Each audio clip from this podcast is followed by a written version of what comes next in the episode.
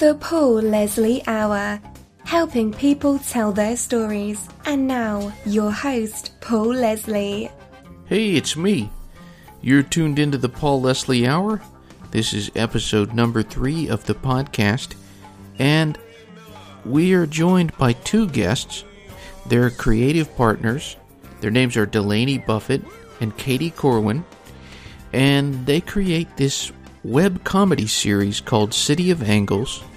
You can find it on Vimeo.com and on YouTube, and you should check them out. I think you'll find them very entertaining. They're very clever in the way they're done. The dialogue is great. Just to tell you a little bit about these guests Delaney Buffett and Katie Corwin. They're two young women, filmmakers. They're involved in a number of things in addition to this City of Angles web comedy series. They are documentary filmmakers. They have a short documentary called The Spring, and it's about a roadside tourist attraction in Florida that features real life mermaids. Or at least actors portraying mermaids. You know what I mean. Anyway, The Spring had its world premiere at the Tribeca Film Festival this year. They have a couple of other documentary shorts coming up Buried Treasure, which is a music documentary, and The Door, which is about New York City club bouncers. This is a kind of different interview from what I normally do. Normally, I interview people one on one, and in this case, I interviewed them both simultaneously. It's entertaining, it's funny, it got me thinking, and most of all, I hope you enjoy it. So here's Delaney Buffett and Katie Corwin of Coffin Watson Pictures. Certain directors are drawn to certain actors, and vice versa.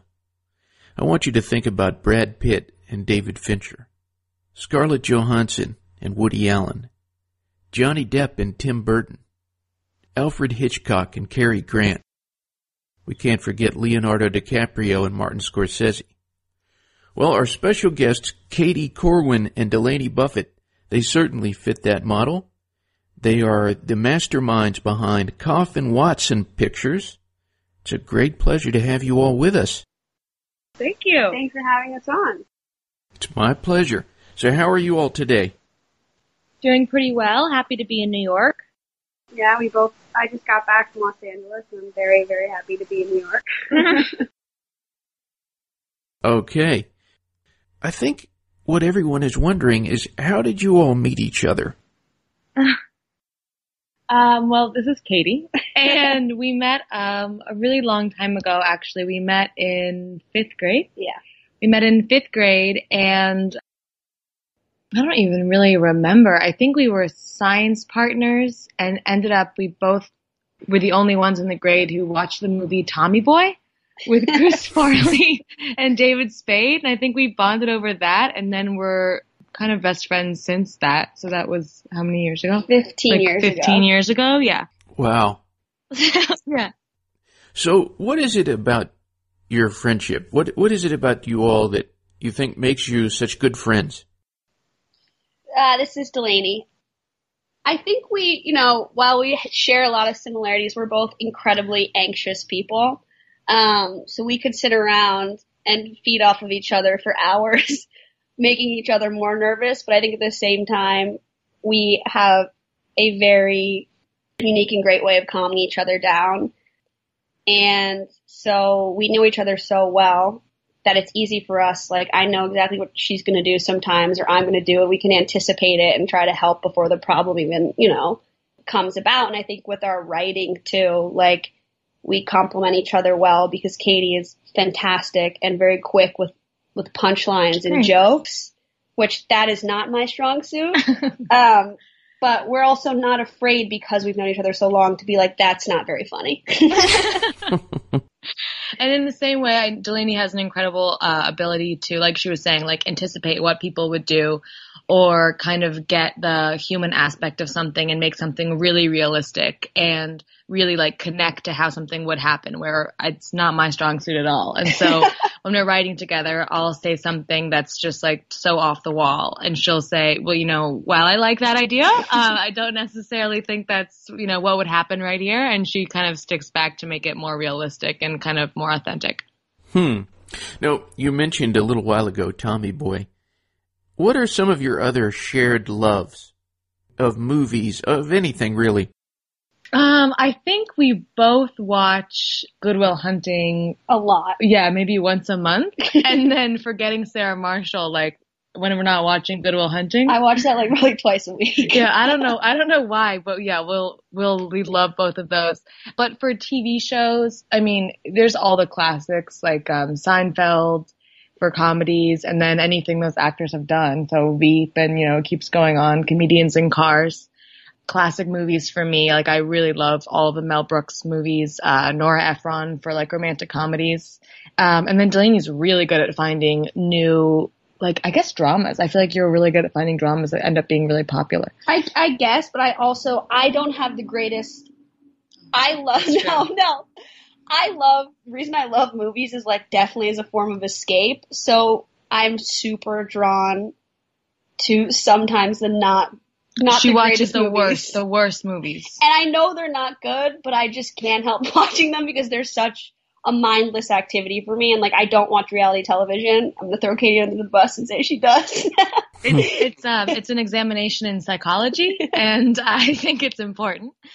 But yeah, I think for for what we really like, I like all the classic comedies, like SNL comedies, Mel Brooks comedies, like we said. But then after that, I think we actually have pretty different taste.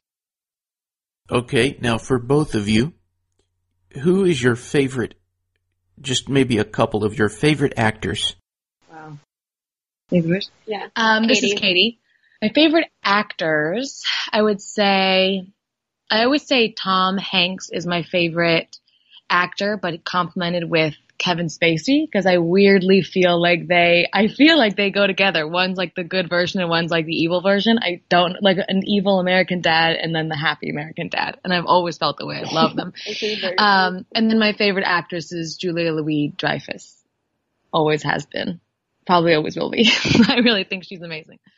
A comedic actress, obviously. Delaney, what about you? I love.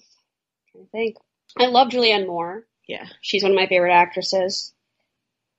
I love her and just like the small role she does. I loved her in like The Kids Are All Right, and then specifically, I thought she did a great job on Thirty Rock, Oh, which is an underrated performance for her um, when she plays Jack Donaghy's love interest. I love her. I think she's great, and I think she's an incredible actress in any serious role. blonde actress you really like who has like kind of a weird voice and she's in the Oh, sitter. I love her.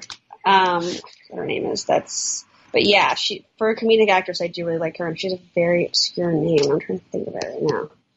Oh, Ari Graynor yeah, you was another actress I really like, who's in a bunch of comedies with like she's in The Sitter with Jonah Hill, and then she's in this movie Nick and Nora's Infinite Playlist with Michael Cera. So I like her as well. And then for actors, I really like Bryan Cranston a lot yeah. Oh Uh, yeah.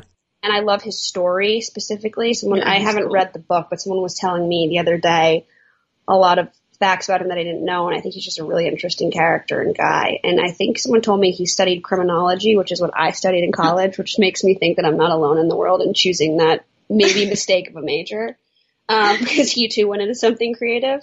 So I think yeah, Bryan Cranston and Julianne Moore would be my top, and then Ari Graynor is a great comedic actress. Those are good. And what about maybe a couple of the directors that you're in awe of? I think Denis Villeneuve is incredible, and I have not seen Blade Runner, but I've loved Prisoners and I loved Mhm. Sicario, and I think right now he's definitely, and I know that's with Blade Runner out, that's an obvious answer, but I've always sort of thought that he's great, um, just visually and how he tells the stories. He's definitely one of my favorites out there. And then, in terms of, do you want to give Well, one for it? I, I mean, I already said it. I've always loved, there's such cop out answers, but Nora Ephron and Mel Brooks, like I could watch those movies like every single day and not get sick of them. too. And then Nancy Meyers, who I guess is more like Nora Ephron, but just like the complete control of the aesthetic and the story and you know everything about it. Like I, you're just such a specific style. I'm always I always have so much respect for them because there's so many ways they could mess up and they just don't. Yeah, very very true. Um, I'm trying to think of other ones. It's always a a tough question that should be obvious for me. Um, There's so many good ones. I think like in terms of, you know, obviously I think like in terms of female directors, I think Kathryn Bigelow is incredible.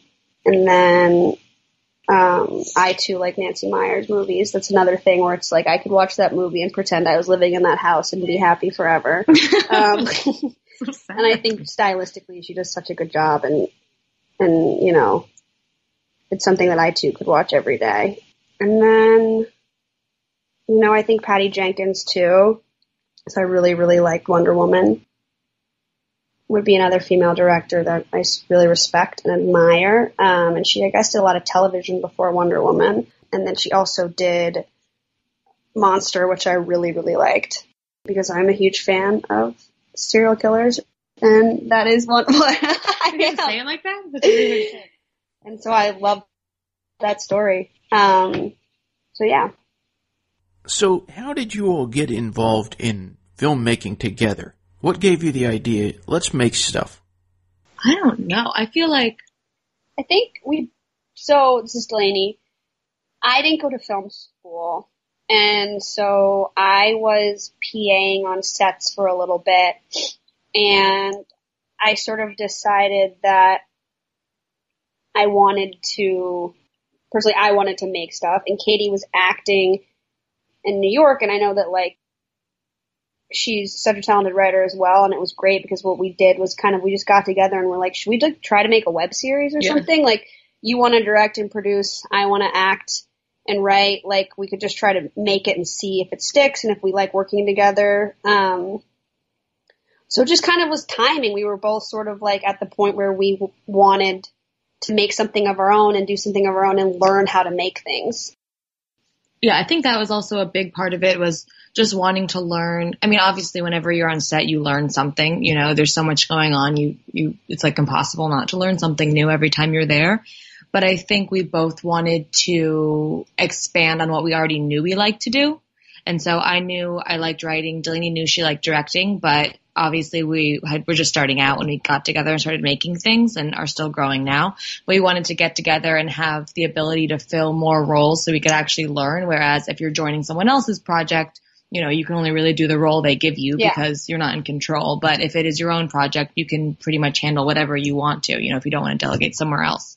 Um, so I think we are really excited to have all the responsibility be on our shoulders. Well, that brings us to the city of angles. This is pretty much how I uh, I got the idea to interview you all, and all the listeners can check this out. It's at vimeo.com slash city of angles. It's also on YouTube, and they're really really clever. They're they're funny. I was showing the the episode one this morning to my wife, and she got a big chuckle. and she said, in some ways, it's which to uh, everyone can check out episode one, and they'll kind of understand. She said it's funny, but it's kind of sad. It's all sad. Yeah. yeah, yeah, yeah, exactly. Well, what inspired this idea behind City of Angles? Um, it's Delaney talking. So I had been working as an assistant and a production assistant in Los Angeles. And I sort of never lived in Los Angeles before and things kept happening that were stranger than fiction while I was living there. And I realized that it wasn't like a coincidental thing. It was sort of a pattern. And so I kept calling Katie and being like, you have not, will not believe what this person said or you will not believe what this person did. And I was like, we should do like little sketches about these. Like they're too ridiculous not to sort of write about. And so Katie from like the acting side of things also had funny stories about auditions and like people she had met. So like our combined sort of like small like experiences in Hollywood thus far and in Los Angeles sort of is what motivated us um, to sort of focus on that as the setting. But I think even more than that, like we're both very anxious and awkward people at heart, and I think like we wanted to create a character, not necessarily like someone living in Los Angeles, but a character just in general that could be in that setting, but that could be relatable to everyone. Yeah. You know, like everyone, not everyone works in the entertainment industry and like meets producers at a coffee shop, but like people all of the time in any work setting are meeting people who are, you know, like speaking with, with such conviction and you kind of doubt yourself that you're doing the right thing, you Yeah. know? And It's like, I mean, any industry you can go and someone's trying to like big bore you Yeah. or,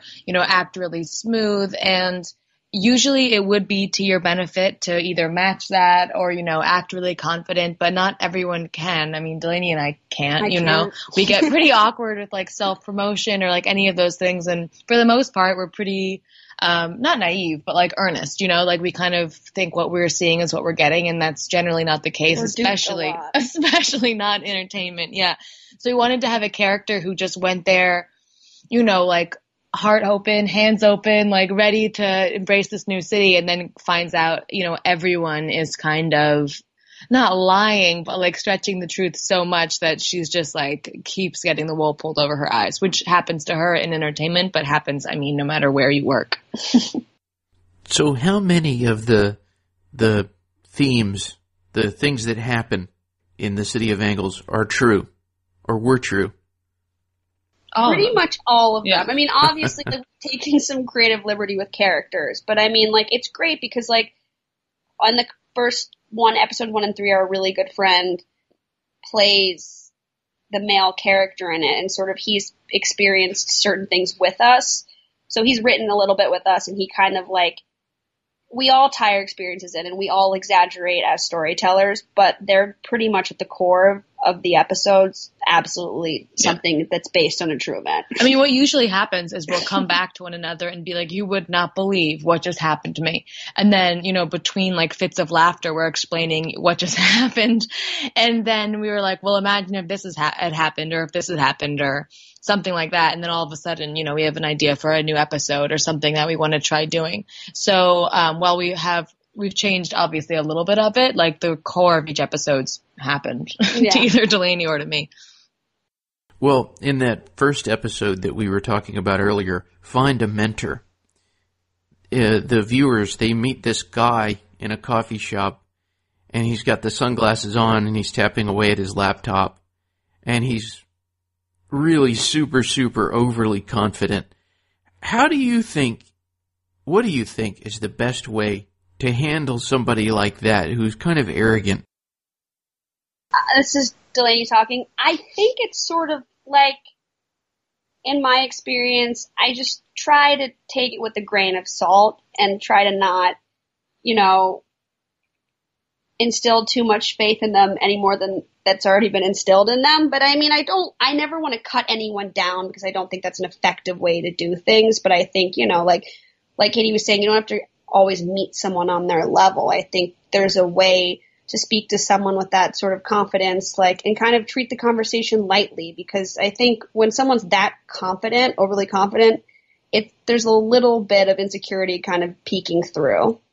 So I think in a way, just to sort of have treated them normally in any conversation you would with an, a normally confident person because like tearing them down would only make them, you know, even more spiteful and, you know, no need to pump them up. They do that to themselves every day. in that same vein, I mean, you can't tell crazy it's crazy. So like, even if you were to call them out on something that you knew wasn't true, there's really no benefit there because with that personality type, I really don't see them being like, oh, you got me. You know, I actually work at this restaurant, you know, something like that. So I feel like, yeah, like Delaney said, just with all, all these interactions, I feel like we always try to be polite and pleasant and kind of um, not get too involved and then just laugh between ourselves later. That's kind of how we do it. yeah, absolutely. Do you find that Hollywood cliches are typically true? It's a hard question. that is a doozy. Um, I, yeah, I, I would say, I would say, oh, it's so depressing. I would, this is Katie. I would say, actually, no, this is Delaney. No, it's not. no, No, this is Katie. Katie's I would- on record. I would say, for the most part, yes, you know, in the way where those like funny personality types you hear about, like you definitely meet them if you're out at dinner or you're out at a bar. But there are, it's a normal city. There are good people there as well. You know, it might take a little more digging there than if you were in like Duluth, but there's still some nice people there. So I, I would say yes, but it's not like completely hopeless. Uh, yeah, this is like, I've worked for like the most incredible people and then I've worked for some not incredible people. And I think like a lot of people sort of enter the industry because it's such a highly publicized industry more so than anything else, sort of with this idea in their head of what they have to be to become a producer, or what they have to be to become an agent. And it's like, if you watch too many episodes of Entourage, you think the only way to be a good agent is to scream at an assistant. Mm-hmm. Like, and I think sometimes that happens and people sort of fall into these roles that aren't necessarily the the only way to handle, you know, being a producer, an agent, or a director. But I think yes, there are, yes, the stereotypes are true and they're hilarious when you come across them because you're like, good God. like, you can't possibly be serious. But then you also come across people who shatter those stereotypes and are so great and gracious and humble and down to earth. And like, you know, I've had the privilege of working for some like really great, nice people who sort of showed that more hopeful, like wonderful side of the entertainment industry that, you know, I hope to be involved with because as Katie said, we're just starting out. But from our little experience, I would say that's probably our joint answer is yes and no, if that is an answer. we're joined by Katie Corwin and Delaney Buffett of Coffin Watson Pictures. We're talking about a number of things, including their series, City of Angles. It's a web comedy series. One of the other episodes is Get the Look, and the character goes into this very chic clothing boutique. and I've been to many of these boutiques where there's a very intimidating feeling in, in just in every way. But when you look at it at its most basic level, it's a clothing store. yeah. right. what is it about those boutiques? Why is it that they're intimidating? And do you think that they're trying to create that kind of image for themselves? I'm going to let Katie take this one because that whole incident actually happened to her in the store. Scene for scene. scene for scene. all right. Um, I, I, first of all, I, I do not know why it's so intimidating because it is so true that stores like that, you walk in and you immediately feel less than, even though you are there to shop. Like it just doesn't make any sense. You know, you're the clientele, you're the customer, and you walk in and like you just want to feel like the popular kids like you. It's just the weirdest thing. But yeah, that episode, that episode's honestly so embarrassing and was the easiest to write because I don't think we changed a single a thing. thing. Yeah. And it was oh and it was when delaney was living in los angeles. So when i finally left the store after getting my incredibly undeserved refund i you know the reality hit me of like how incredibly embarrassed i was. And i just called delaney. Actually in hindsight i think i was embarrassed but it hadn't hit me how bad it really was. and then I, I called delaney and was like man you would like oh how's your day going? Oh oh by the way guess what just happened? And i told her the story and she was like are you joking me that that was not like wait to bury the lead. The first thing out of your mouth wasn't that you just returned pants with your underwear in them. Like, how did you not think that was headline news? But yeah, I mean, I was definitely intimidated going in there, and I was, I mean, I have not been back, and that was a few years ago, and the embarrassment remains. and you decided to share that with the world. That's fantastic. Yeah, I, I love it. For credit, I made her. that one was painful. And then there's always a black and white photo, like right next to the artisan necklaces.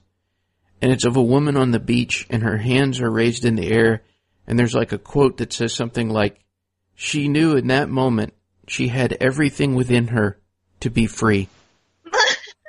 Have you ever noticed that? In, in stores, like stores always have something like completely oh, yeah. unrelated. Yeah. You also you always see quotes like that underneath a lot of like um Instagram celebrities or people like that. They'll Instagram a photo of themselves in a bikini or getting their makeup done with an inspirational quote like that. So completely unrelated to the picture that's posted or like you're saying, like in a store. And it's so funny because I mean, it boils down to what they really are selling, which is, you know, why the quote's there. But oh, that always cracks me up. Yeah, like she wanted to, like, what, what is the one? She no, she thought she could, so she did. yeah. What? Or like, I'm buying or like, shoes. don't be a unicorn. But if you can be a unicorn, be a unicorn. It's like, well, you you can't be a unicorn. So Yeah. yeah, yeah. Can I please get the bag and get out of here? Well, that brings me to my next point. Uh, social media. You were talking about Instagram and it's something that's just taking over the world. You have an episode of City of Angles called Find Your Dream Job. And two actors, one is a serious actor and the other one is kind of like a, an Instagram celebrity. Uh, if that's what you want to call it. And it's so crazy. I mean, for example, Instagram, it's so prevalent. Do you think that it's dumbing us down? A hundred percent. Oh, yeah. I should have maybe checked myself before I said that so, com- so I check them so confidently because I'm on it every day looking at it, and I can tell from experience. Like, yeah, I'll. I think, I think it's just perpetuating the whole thing of like we want it now, fast, thirty seconds. Like, make it digestible for ev- for us to take in in ten seconds, mm-hmm. and make it catchy within the first five, or we're not watching. But more than that, I mean, I think it is dumbing us down, but it's also, and this is so cliche, but it, it just has to be said that it takes so much enjoyment out of your actual life. Yes. Like you're going to parties to take a photo. If you can't take a photo, you might not go. Like so often you'll see like a beautiful sunset or you're at a concert and everyone has their phone out to take a photo when the actual thing is right in front of them. And I'm sure I've been guilty of it. I, there's plenty of sunset photos on my Instagram feed, but like it's just such a weird new chip we all have in our brain that didn't exist before this. Yeah, yeah. And your experiences in the film industry, have you observed a lot of of that going on where, where like the character, she doesn't really have any skills, but she she has an Instagram following. She has a, she's, you know, she's Twitter famous or whatever, and she posts lots of provocative photos. Is that a real thing? I mean, we, we sort of stretch the truth. We've, I've never personally experienced it. I've heard of it happening, you know, because like, you know, in fairness, like, while it is a creative industry, it is also a business. And Instagram is essentially free marketing. You know, you don't have to have P&A or anything like that. You can have, you know, someone who has a million followers Instagram out, come see my movie, and then that's free. That, that comes with the person you hire for the movie. So I definitely think, you know, it's, part of definitely a tool that people are using to get the word out about their movies, but ours was sort of word of mouth, very exaggerated on things that we had sort of heard about, but not based on anyone specifically, and sort of on articles that we had read. You know, I know there was, I think it might have been, I forget who it was, an actress was talking about. I want to say, I actually don't want to say because I don't want to be wrong about it, but it was an, an actress who was talking about how she was frustrated that people were getting hired off of their Instagram. I think she definitely has more of an insider's perspective than we do. So that was sort of like an article that we based our knowledge off of. But again, Well, I mean, I so it's Katie speaking, and there have been auditions where you, when you're signing in, you'll say how many followers you have for different social media platforms, which is always a little disheartening. Hmm. But like Delaney said, it's creative, but it is a business. So you know, I do understand why people are curious about that kind of thing, but it also shouldn't completely discredit different actors and performers that have a big following. It doesn't mean they're not talented. You know, it's just another way to get your foot in the door. So for someone to get an audition because uh, they have some huge following, I mean, they could still be incredibly talented. You know, I don't know. And I also think it's true for other industries. I'm sure if you're working in marketing or fashion, you know, it always helps to just come with a huge base of eyes, really. Um, but I think for that episode, I mean, we, we wanted to have fun with it, so we made it pretty extreme and we made the one character who has the big following, you know, not a good actress, so you could really see, see what was going on, but I don't think that's necessarily always true. But I mean, that being said, like, you know, like for creative purposes, like it is disheartening, definitely, to like think that Instagram is that powerful in certain ways, you know, and you can kind of be powerless to it. But I think that like there still is a way to sort of, if you don't have a great Instagram following, get the word out or, or get in front of people. I wanted to get into this documentary, The Spring, and I was reading in a newspaper article, Delaney, that you have a love of offbeat documentaries. oh yeah. Um, yeah, I do. I, you know, more even so, that's the first one I've done and I've sort of been trying to find another topic, but I, when I, the thing that inspired the spring was I watched this movie called American Juggalo, which is directed by Sean Dunn, who sort of goes into, I don't know if you know what the Juggalos are, they're like the insane clown posse following. Yeah.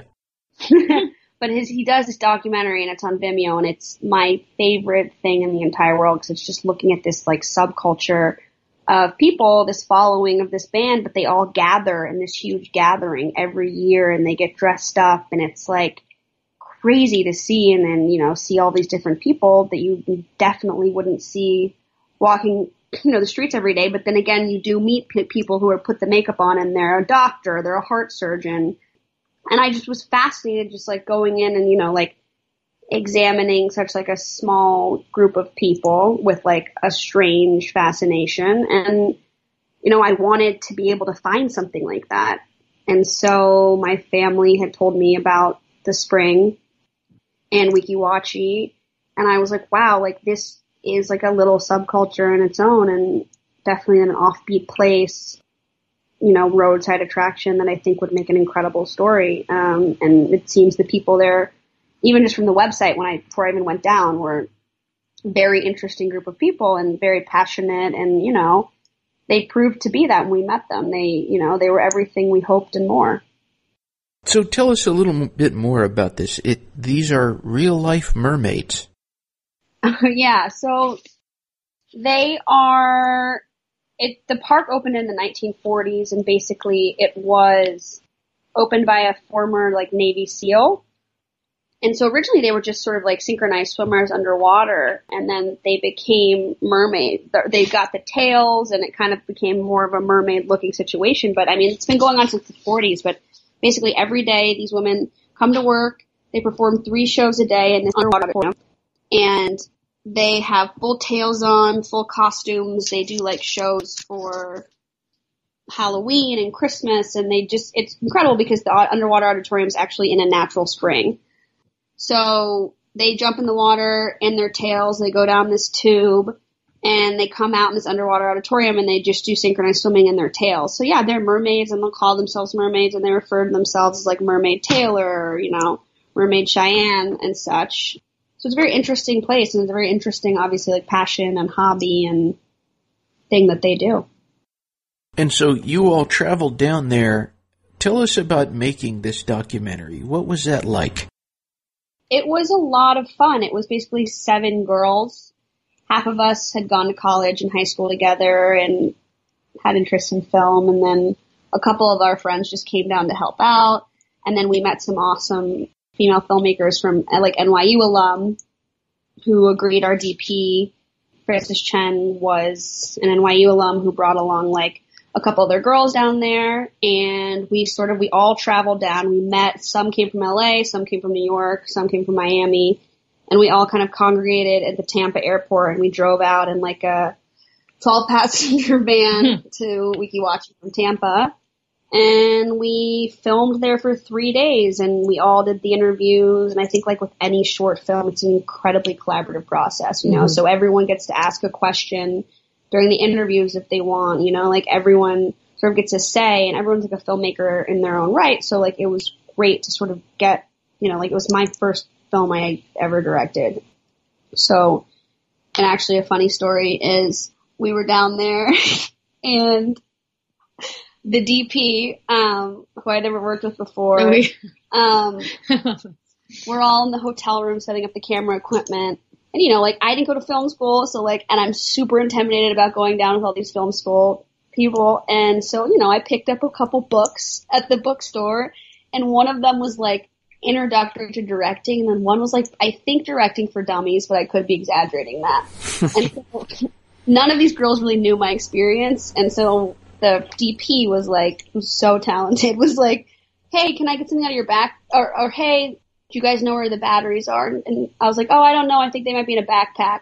So she's going around the room, and all of a sudden she pulls the directing for dummies bag out in front of the entire crew, and she goes, "Whose book is this?" And I was like, "Oh, that's mine." And she was like, she was like, okay, okay, great. but like, it was so fun and like, we all got along so well and it was like seven girls in the van shooting today. We had every meal together. We like went to the beach. We like hung by the pool in our off time and everyone was working like their asses off.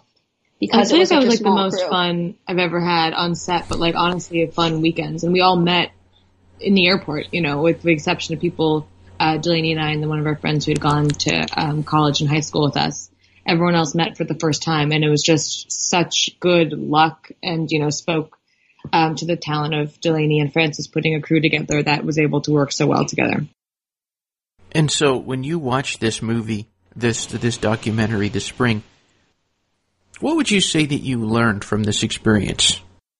Well, I this is Katie speaking. Um, so I went down as an associate producer, and then while we all helped compile questions and write questions, I was in charge of basically asking the questions um, on the other side of the camera. And it was a really strange experience as an actor because, I mean, you, you are acting to some degree, um, but you're not on camera. So you're, you're reading with someone and you're trying to connect with them in a way that makes them feel comfortable because a lot of people, I mean, most people I feel like who aren't actors aren't really that comfortable having a camera a couple inches from their face while you're asking them, you know, personal questions.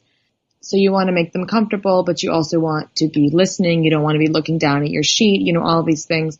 And then also different from acting, you don't know what words are going to come next. You know, it's not like you've memorized lines and you're ready to hear what you know is going to come. You, you really don't know what they're going to say. So it was a really strange experience for me as an actor because I, I wasn't expecting to be so moved when I was talking to all of them. And Delaney always jokes with me, I, I, can be really sensitive and I'll, I'll cry at like a Kleenex commercial or like an Olympics commercial just because, um, I, they like really, I don't know, I, I, can be kind of a sap sometimes, but I wasn't expecting, um, to be so moved by speaking to all the mermaids and I really was. Something that is currently in development, I hope you can touch a little bit on this. The door it's something I would really like to see. It's a, a documentary about the bouncers of New York City cl- nightclubs. Yeah, uh, this is Delaney. So Katie and I kind of, I think, did you tell, how did that come about again? It was, I read an article. Yeah. It was an article about one of our favorite places to go in the city and the bouncer, I mean, all of the most famous or most popular clubs, I should say, or even bars in the city everyone kind of pretends they know the bouncer, making the bouncer kind of their un, like a celebrity in and of himself. You know, yeah. like everyone's like, "Oh, you don't know Mark? Like, oh, don't worry, I'll tell him you're coming." You know, everyone wants to seem important. So they a lot of cool New York magazines will do articles interviewing each bouncer. And the article was basically saying, you know, how do you, more than a bouncer, a lot of New York City door guys kind of fancy themselves like a curator. Like they decide who comes in, who who doesn't come in based on like what kind of crowd they want the, they think the owner wants to see that night. So it's not necessarily like we need a room full of really hot girls, although I'm sure that helps.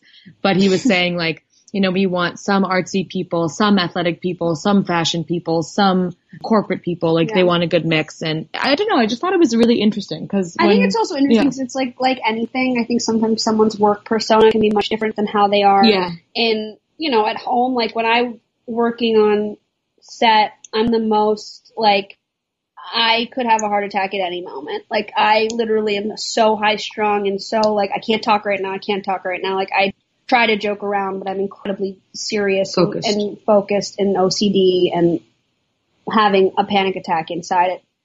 But I'm not that way when I'm home. I am anxious always, but but I mean like I'm I can relax and I can sit and joke and talk and I'm not thinking about work and I think especially for bouncers like takes a certain, you know, like personality and like to, to be at a door and tell people no and tell people yes. I could, I, if I were a bouncer, I would let every person in the door. I'm such a pushover. I'd be a doormat. I would be like, you're at, you're in. You know what? You, you know what? Do you have any more? Yeah. It's your birthday. Yeah. yeah. Bring 10 people in. So I think it'd be interesting because I've heard, you know, like a lot of doormen are tough and sort of just like, you know, seem like not nice guys, but I'm sure like that's just an assumption we're making when they have like an incredibly difficult job dealing with mm-hmm. like, for the most part, assholes trying to get into a club all week like all day, you know, like cutting the lines, being like, I, I know so and so, or like slipping them money when they don't want yeah. the money. Like, I also think it's so funny, like they've probably seen so many people in such like a time of desperation. Like the thought of someone trying to impress a group of people or a new date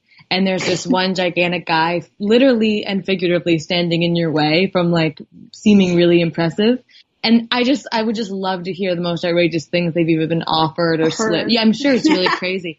So we put together like a, a really beginner kind of list of who we're, who we're thinking of, but a lot of bouncers will say, well, you know, I'm not sure if my boss wants me to. So it's been a slower process getting an actual list together of people who either want to be on camera or who can be on camera. But we're definitely still working on it because it's something we're both still curious about. Yeah, and, and something too, like, it, it, it takes a while, and I think we don't realize this just in general, to like absolutely finish a product. And I think like we're still, you know, like my producer on the spring, my friend Chloe Corner and I are still sort of like dealing with getting it out there and like finding a home for it and a website and like even a year and a half later, I think you're still attached to a project and sort of like finding out how to, you know, like close that door, but in a great way that you can kind of like shut it. Cause I've seen that movie now, I think 45 times. More, oh if I have to see it again, it's like every time I notice something I don't like about it. Um, and so I think like we would love to do the door and get it going, like as soon as we close that door in the spring and are able to give it like full attention, because it is something we would love to do and see ourselves and just to get to do those interviews would be mm-hmm. such an incredible experience. And I feel like like when we went down to do the spring, we initially like before we got there and it was both of our first documentaries and you go down there and you're like, "Oh, I want to do a story about this. Like this is the story I want to tell." And I think we both realized when you get down there and after you meet these people, like they're human beings, so you don't yeah. really know what you're going to get. It's not about like telling a story in a certain way. You literally are asking a question and figuring out what your answer is going to be. So I think for the door, it's like it's something we're curious about and we want to learn more, and that's why we want to make the documentary, like to see what answer we get because yeah. we really don't know. So, what would you all like to do in the future? Are there any dreams, like some projects that maybe, or a big project that you all can see yourself doing? Um, to be perfectly honest, my dream would be to, and it's a big dream, and it maybe one day, once upon a time, could happen. But I think it is to basically have a television show um, and be the creator of a television show and learn how to become a showrunner of a television show and sort of have like your own little world of actors you work with. And like, you know, I see comedians who collaborate and writers who collaborate and are in each other's stuff. And I think that's so awesome because Katie and I have a lot of friends who are writers and actors and to be able to like, you know, eventually cast each other or help each other out with like projects in a scale of a television show would be a dream come true to just mm-hmm. be able to go to work every day with my best friend and, and other friends and create something that we're super passionate about and we love making. Because like, even now when we're writing our episodes, like I'm laughing, like belly laughing throughout the entire experience. And like the thought of being able to make that into like a 30 minute situation where we get to shoot it somewhere on location with a bunch of people we love and, you know, that to me would be the ultimate dream, I think. In terms of long term goals, absolutely. Katie? I mean, mine's not much different, obviously, but I feel like the idea, I mean, it doesn't even seem, the idea of actually getting to turn it into a real show and making it with Delaney, it like, it doesn't, yeah, it doesn't seem like something not that could happen, but then you realize like, no, that really does happen. Like that's, everyone who has a show, like that's their dream that came true. And so being able to do that would be so incredible. And then also, like Delaney said, we know so many really, really talented people who are coming up right now as well. And just the idea of being able to like put the spotlight on them and just have the whole world see how talented they are, yeah. it just makes me so excited. Okay, now here's a tricky question. I have one for each of you. Oh, no. Okay. this one's for Katie. Okay. How would you define Delaney Buffett? Oh man. Okay. Can I do individual like? It's gonna be so much better. can I do single words, or do you want like um like sentences? Hey, yeah. you're the guest. It's up to you. Okay. You're right. Okay. um, I would say that my like favorite word for Delaney because we had to do this once, and I think I ended up picking authentic because she's so so sweet, like really just always sweet and never ever pretends to be anything she's not, whether it's like, like she never pretends to be like really like cool and like on top of it and like better than or Because I'm more- not. or like you know more successful than she is like so many people do in this industry and she's just always so genuine. And people really it's so so rare and people really love that about her. I know i do. So i would say authentic genuine but also just hilarious like I, like just when you think she's going to be like really sweet and like so simple she just has the most like cunning and hilarious sense of kind of dark humor so she's a tough one to define but i think i would group those two things together I didn't want you to go first, and that's so nice. i'm ready Okay, well, you know what I'm going to ask, right? For Delaney, how would you define Katie Corwin? Um, I would say, I mean, I have so many stories I could just put in there, but I'm not going to. Katie's definitely one of the most thoughtful people I I know, and she has this ability to like she could speak to a wall, and that like she could sit there and engage and genuinely be interested, and that's why you know like I think she's so great at interviews with people and making them feel comfortable. She could sit and genuinely be interested and ask you about your family and how did your parents meet and you know like wh- how do they meet? Like like and I, but then at the same time she has this genuine really like sweet way about doing things but then it's like turns into this kind of like twisted but hilarious like sense of humor very quickly like from from going to like how did your parents meet to like uh, have you seen your parents kiss in the last five years? And you're like whoa where did that come from i'm just curious but it's like a funny but like a great like shameless sort of like unbounded sense of humor that I don't have because I literally pick and choose every word that comes out of my mouth. And she, when we're writing, has that way of just things come out of her mouth that I'm so quickly that I'm not sure how it's even processing up there. and that like it's the funniest analogies and like the funniest, most accurate things. Like we'll be eating at a restaurant and I'm eating something that's like kind of disgusting looking. She'll be like, you know what that looks like? And I'll be like, oh god. And it'll come out of her mouth and I'm like, you know what's upsetting? I can't eat this anymore because it's so ridiculously true. The comparison you just made. So I think, you know, like she's so incredibly thoughtful and engaging and sweet and, you know, genuinely cares about her friends and, and does stuff like does incredible things for you on your birthday and remembers things, but like it, it's not without this like the most incredible sense of humor I've ever come across, hands hmm. down, when writing with her because there are these the, how she makes certain connections in her head to certain jokes is like beyond my like I can't even comprehend how it comes out of her head so quickly, and she's always been that way.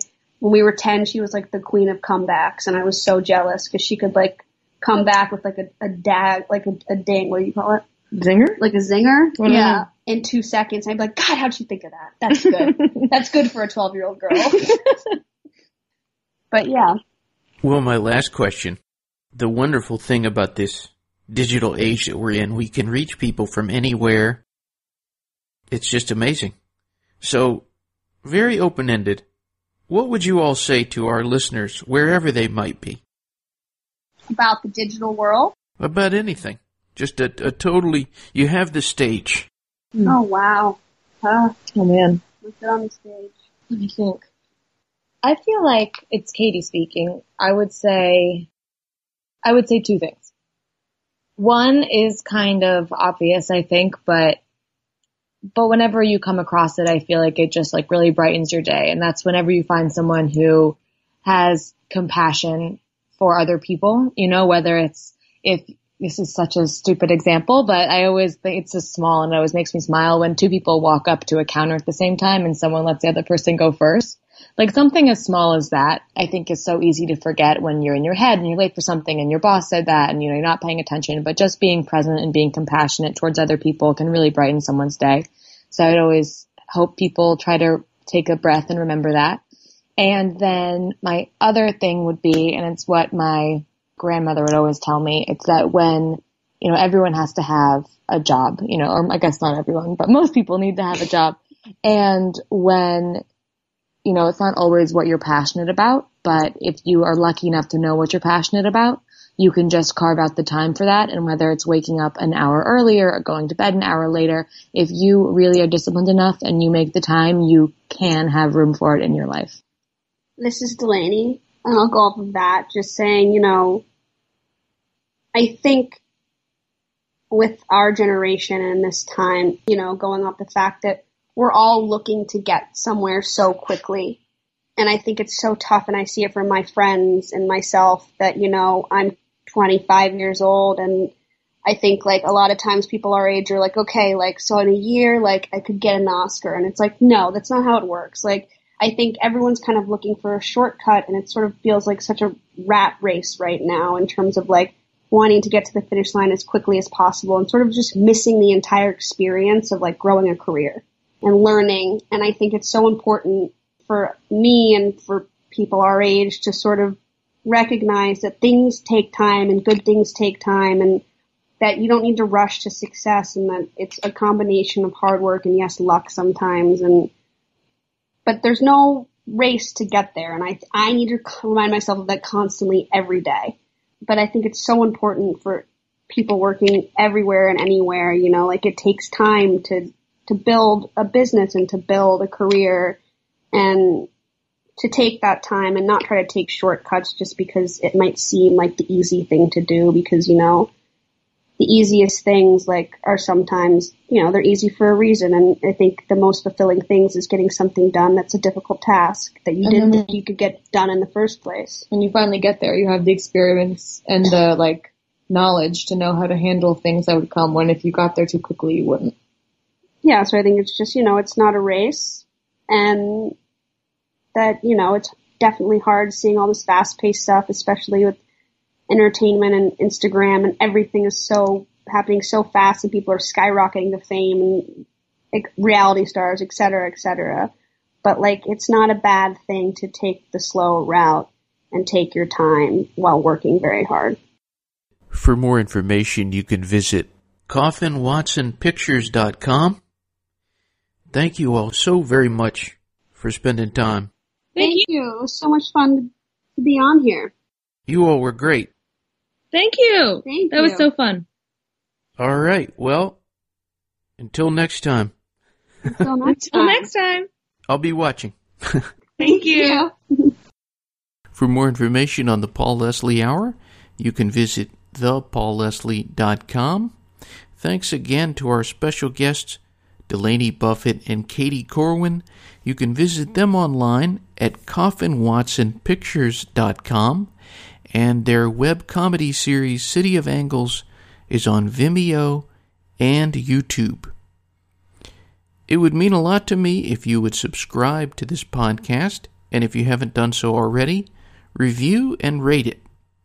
If there's a friend of yours that you think would enjoy this show, by all means let them know. You can also call in and leave a message. If I think what you have to say might be of interest to the listeners, um, I may play it back on the show. I may play it back on the show. 912 376 9529. Until next time. Ladies and gentlemen, this concludes today's performance. We would like to ask you before leaving the theater to look under your seats for any personal items that might have fallen during the show. Thank you. The Paul Leslie Hour is hosted, produced, and written by Paul Leslie for Lifestyles Entertainment. Recorded, engineered, and mixed by Henry Jordan of Jordan Digital Studios. For information, visit thepaulleslie.com. Thank you for being with us. Until next time.